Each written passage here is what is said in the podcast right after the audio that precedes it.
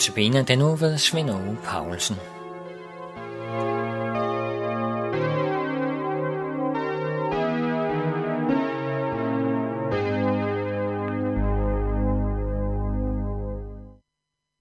Den næste særlige prisning finder vi i Matthæus kapitel 5, vers 7. Særlige er de barmhjertige, for de skal møde barmhjertighed. Ordene barmhjertig og noget anvendes ofte sammen, og man kunne få det indtryk, at det betydningsmæssigt er det samme, de omtaler. Men der er forskel på ordenes betydning.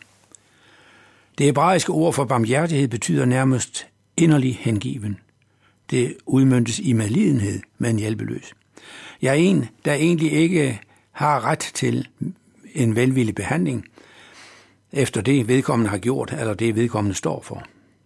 Ord, som det anvendes her i særlig prisningerne, angår, der angår ordet et menneske, der er nødstet. Mens noget har sin grundbetydning i ordet gratis. Det koster ikke noget. Det er udtryk for en fortsat mildhed og gavmildhed over for den underordnede, som ikke har gjort sig fortjent til denne mildhed. Så kort sagt, så har noget med ufortjenthed at gøre, og barmhjertighed med kærlighed vist over for en elendigt stille. Barmhjertighed vist af medfølelse, vist af empati mod en, der er kommet så langt ud i tovene, at han nu er prisgivet. Han kan kun overleve, hvis jeg griber ind og redder ham.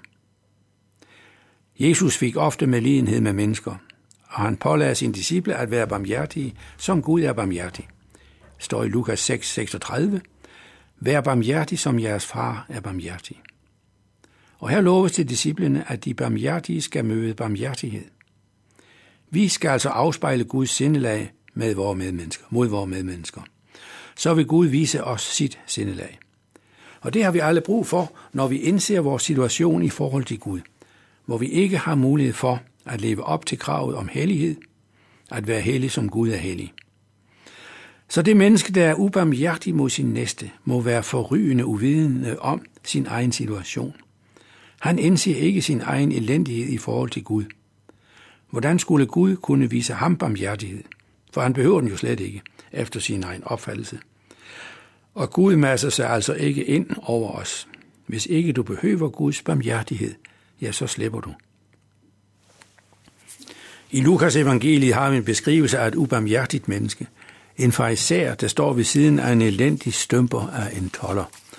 Vi finder det i Lukas kapitel 18, vers 10-15. Der står der jo,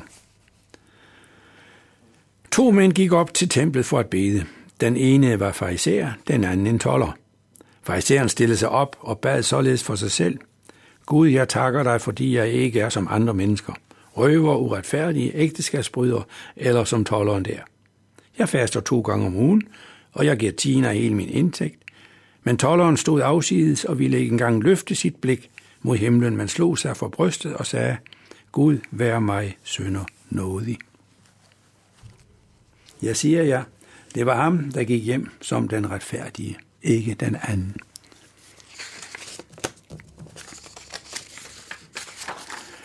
Fariseren, som uden tvivl menneskeligt set var et fremragende menneske, meget from, overholdt faste, kort og godt en pragtfuld jøde, en støtte for det jødiske samfund, men hans bøn viste, at han ikke, som tolleren, havde indset sin åndelige forlit. Han sørgede ikke over den og han hungrede ikke efter barmhjertighed. Han behøvede den ikke, og så fik han den jo altså heller ikke. I den næste særlige prisning står der,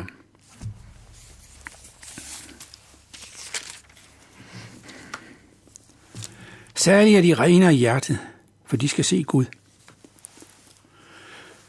Fariseren fra før ville bestemt mene, at han fuldstændig levede op til det her, var det her. Han var virkelig en, der havde frelsen i hus. Han kunne i det ydre fuldt ud leve op til budene, alle reglerne og forskrifterne kunne han, og han satte sit liv ind på at efterleve det. Alligevel vil han som situationen ser ud for ham den dag ikke blive særlig. For det, man skal bemærke sig i særlig prisningen, er, at der står de rene af hjertet. Hjertet er i Bibels betydning vores personlige centrum – for det udgår onde tanker, det er dem, der er grundlaget for mor, ægteskabsbrud, utugt, teori, falsk vidensbyrd og bespottelse, siger Jesus i Matthæus 15, vers 19. Som svar på netop nogle farisæers spørgsmål om, hvorfor Jesu disciple ikke overholdt de gamles overleveringer. Det var jo en samling forskrifter, som op igennem tiden var lavet i jødedommen, i netop et forsøg på at leve op fuldt og helt til Guds hellighed. I fædrenes overleveringer fastsatte man eksakt, hvornår et bud var overholdt fuldt og helt. For eksempel, hvis du ikke dyrker sex med en fremmed kvinde, så er budet om ikke at bryde et ægteskab overholdt. Men Jesus siger i bjergprægen her nogle vers længere fremme til det. En hver, som kaster et lystenblik på en anden hustru, har allerede begået ægteskabsbrud med hende i sit hjerte. Hjertet er efter syndefaldet nemlig som en kilde inden i mig, hvorfra synd bestandig bobler op. Det er syndefaldets arv, også til de frommeste af os. Også til dig, kære lytter. Alligevel insisterer Jesus på, at hjertets renhed er en uomgængelig forudsætning for særlighed, for at være i fællesskab med Gud. Helt derind, hvor vores tanker opstår, der kræver Gud lydighed. Så hjertets renhed drejer sig altså ikke om i det ydre at efterleve en række regler. Det kunne de fleste af os klare med nogen selvdisciplin. Når jeg bliver sat over for det pinagtige i at overveje, hvad du tænker, også når dine tanker kører i frigir. Det er helt her en Gud ser. Det er helt herinde, han blander sig. Og kravet er, at hjertet skal være rent. Ingen pletter overhovedet. Ellers er der intet løfte om særlighed. Tænk, hvor skræmmende for disciplerne at få det at vide den dag. De måtte jo indse, at så var det umuligt at blive særlig. Og helt forskellig fra den jødiske lærer, de hidtil havde var blevet oplært i. Og jeg kan vide, om de til bunds forstod, hvad Jesus underviste dem om i bjergprædiken. Det forstod de vel næppe straks, men så gradvist gik det op for dem, og også hvor nødvendigt det var, at Messias måtte komme og redde dem hjem til Gud i særligheden, hvis de skulle hjem til særlighed.